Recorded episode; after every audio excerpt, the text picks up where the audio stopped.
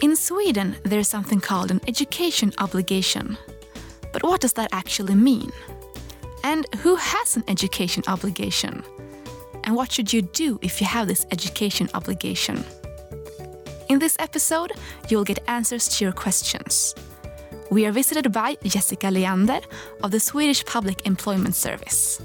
She will tell you everything you need to know about the education obligation.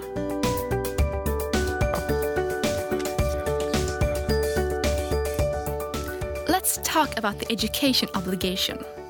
I'm joined in the studio by Jessica Leander, who works for the Swedish Public Employment Service. Jessica knows a lot about the education obligation. Welcome, Jessica. Thanks. And before we start talking more about the education obligation, it might be good to know what it is. So, what is the education obligation? Well, it's a bit of a difficult term. Obligation means that it's something you have to do. Anyone with an education obligation must start studying. The education obligation exists so that a person who has recently come to Sweden will find it easier to get a job. It's easier to get a job in Sweden if you have an education or training. Yes, that's very true. In Sweden, you need to have an education or vocational training in order to be able to work in many professions. For example, you need an education to work as an assistant nurse or a carpenter. Okay, great. So now we know a little bit more. Now I thought we'd talk about who has an education obligation. Can you tell us a little bit about that?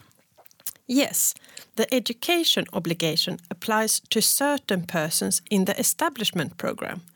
The education obligation applies only to people who have received a brief education in their home country and only if the Public Employment Service believes that the person will therefore not be able to get a job during the period in which she or he participates in the establishment program. But what does a brief education mean? By a brief education, we mean that you have not completed a secondary school education. Maybe you left your secondary school before you had completed your education there, or perhaps you only went to school for a few years or never went to school at all. Okay, so what happens now if you have an education obligation? When you participate in the establishment program, you participate in activities. If you have an education obligation, this means that you must that most of your activities will in, involve studying. In this case, you will study SFI, Swedish for immigrants, social orientation, and studies at the primary or secondary level at Komvux or at Folk High School, Folkhögskola. Okay, so, well, do you want to tell me a little more about Komvux and this Folk High School? Komvux is the municipality's, kommunens, adult education service. So it's an education program for adults. Folk High School is also a school for adults. At Komvux or at Folk High School, you can study the subjects that people in Sweden learn about in primary or secondary school. One example of such a subject is mathematics.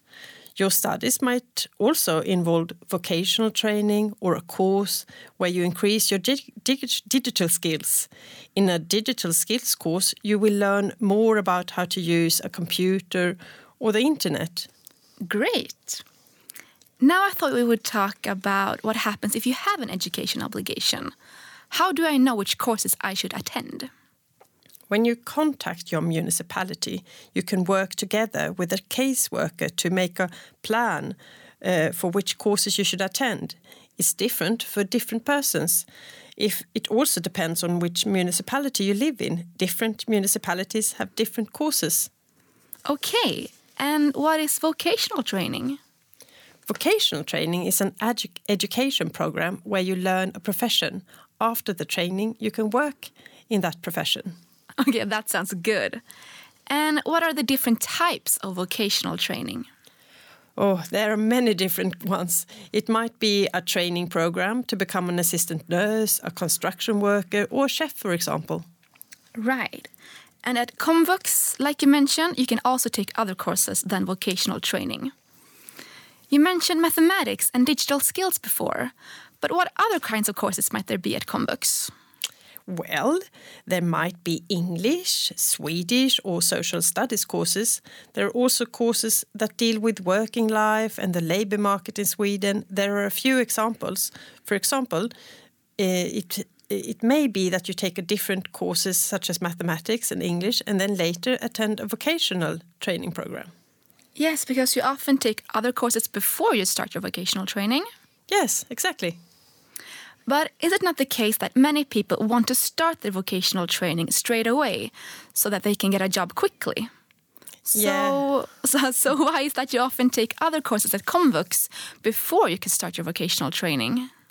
Yes, that's true.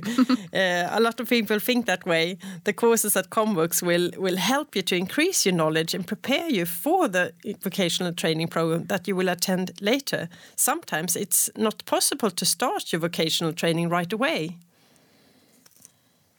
And many people probably also think that they do not really need an education or vocational training at all. They think they want to get a job as soon as possible. And it's good to want to get a job quickly, but what is your view on this? Yes, of course. It is good that you want to get a job quickly. And it's true that it takes a while to educate yourself. But in Sweden, most jobs require you to have an education or vocational training. For example, you need an education in order to able to work as an assistant nurse, a childminder, or a carpenter. If you do not have an education, you can only apply for a few percent of all available jobs. All the other jobs require education or vocational training, either a secondary education or vocational training. If you don't have an education, there's a good chance you will be remain unemployed for a long time. Of course, there's still a chance that you can get a job, even if you do not have an education or vocational training. But we know that many people who get a job without having an education often become unemployed again soon. Mm, it sounds like an education or vocational training is still the fastest way to get a job in Sweden, even though it takes a while to educate yourself. But how long do you need to study in order to get a job? The amount of time it takes can vary a great deal, so it, it's impossible to answer that question. But when you contact your municipality, you will find out which courses they have and which one you can attend, and then you'll know a little bit more about how long it may take. Okay, so then it's the municipality you should contact if you want to know what courses you can take. All right. But then when you start studying, how does it work with the money?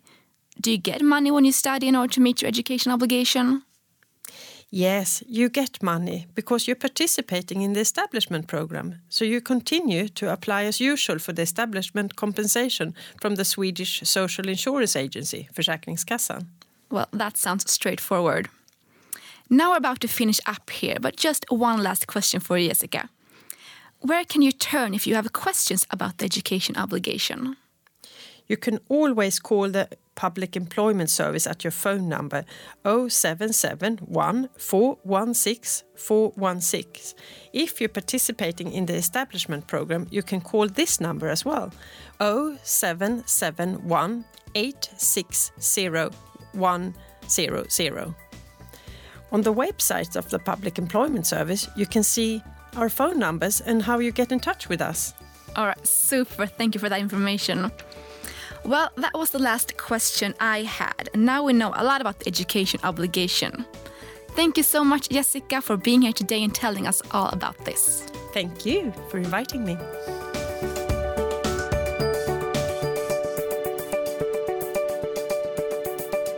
You've been listening to the Swedish Public Employment Services New in Sweden podcast with Jessica Leander and me, Johanna Paulsson. Sounding engineer was PG Nordström.